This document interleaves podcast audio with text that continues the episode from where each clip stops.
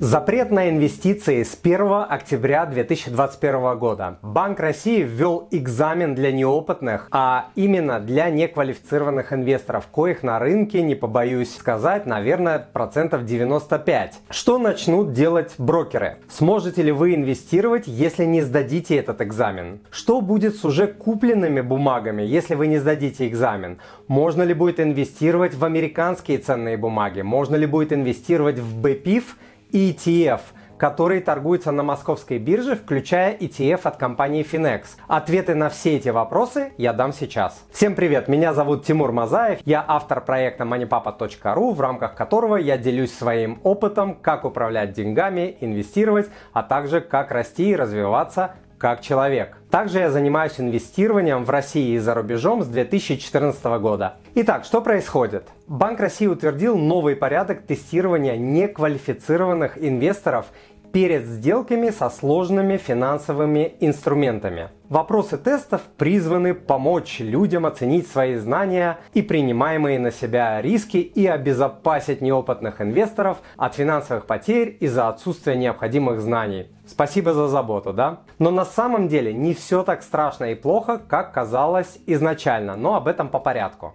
Давайте сначала разберемся, кто такие квалифицированные инвесторы, или иначе квалы, и что такое сложные финансовые инструменты, для которых этот экзамен придуман. Сейчас расскажу. Итак, квалифицированные инвесторы – это особая категория инвесторов в теории, имеющая определенные знания и опыт работы на рынке ценных бумаг. Чтобы стать квалифицированным инвестором, нужно либо владеть активами, то есть ценными бумагами, производными финансовыми инструментами или денежными средствами в сумме не менее 6 миллионов рублей. Либо нужно иметь несколько лет опыта работы в компании, которая совершала сделки с ценными бумагами или производными финансовыми инструментами, либо работать с ценными бумагами или производными финансовыми инструментами в течение последних четырех кварталов. Либо нужно иметь квалификационный аттестат специалиста финансового рынка или российский диплом о высшем экономическом образовании государственного образца. Теперь про формат теста и про то, что такое сложные финансовые инструменты. Итак, Тестирование или экзамен разделено на два блока. Первый блок – самооценка. Он включает три вопроса, направленных на определение опыта инвестора и источника его знаний.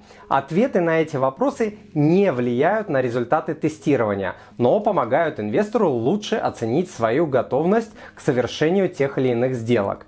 Второй блок – знания состоит из четырех вопросов об особенностях и рисках инструментов, для которых закон предусматривает обязательное тестирование. Также сами брокеры по своему желанию смогут добавлять собственные вопросы. Вот как. В список сложных инструментов входят следующие.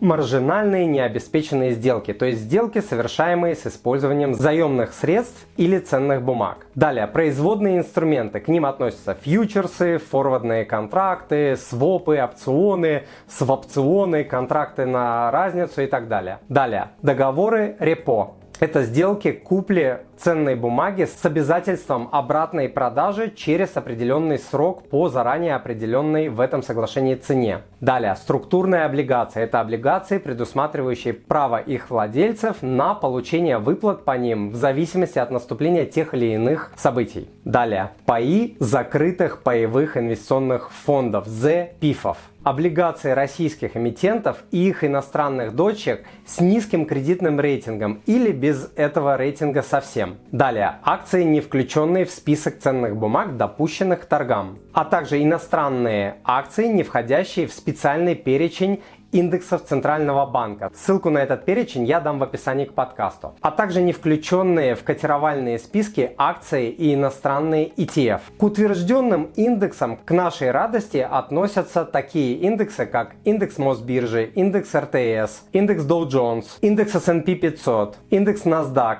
и другие. Всего их больше 40 штук. То есть, если акция входит в один из данных индексов, то тест проходить не нужно. И это очень круто, потому что почти все первоклассные акции в данные индексы входят. Перед покупкой инструмента, который входит в перечень ограничений, вам нужно будет пройти мини-экзамен или тест по каждому классу таких инструментов.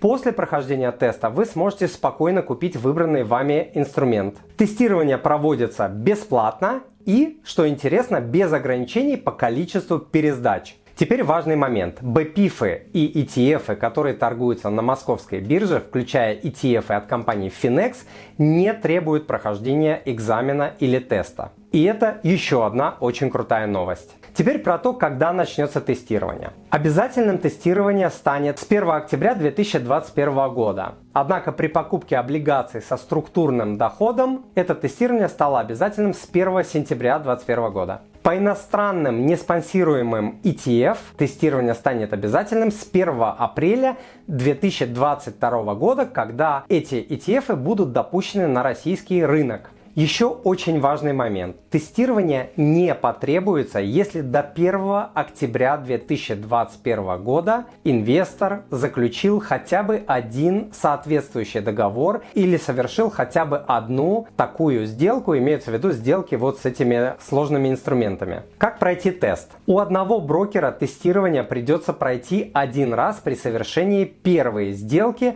с конкретным классом финансовых инструментов, про которые я говорил если иное не будет предусмотрено договором с этим брокером. Если инвестор успешно сдает экзамен, поручение на продажу или покупку ценных бумаг будет исполнено. Если нет, брокер предложит сдать вам тест еще раз. Пройти тест можно в офисе брокера, в личном кабинете инвестора или через мобильное приложение. Это тоже очень круто. Примеры вопросов для обоих разделов теста можно найти в интернете и даже на сайте Центробанка. Что будет, если вы не сдали тест? Если инвестору никак не удается пройти тест, он может написать заявление брокеру, что несмотря на проваленный тест, он очень хочет купить тот или иной биржевой инструмент, что он осознает э, риски, принимает их на себя, тогда инвестор сможет совершить сделку, но с ограничением по сумме не более 100 тысяч рублей за одну сделку или же не больше стоимости одного лота ценных бумаг или одной ценной бумаги, если она превышает 100 тысяч рублей. При этом в законе не уточняется не более 100 тысяч рублей за одну сделку или за одну ценную бумагу у одного брокера за месяц, за год эта сумма, это ограничение,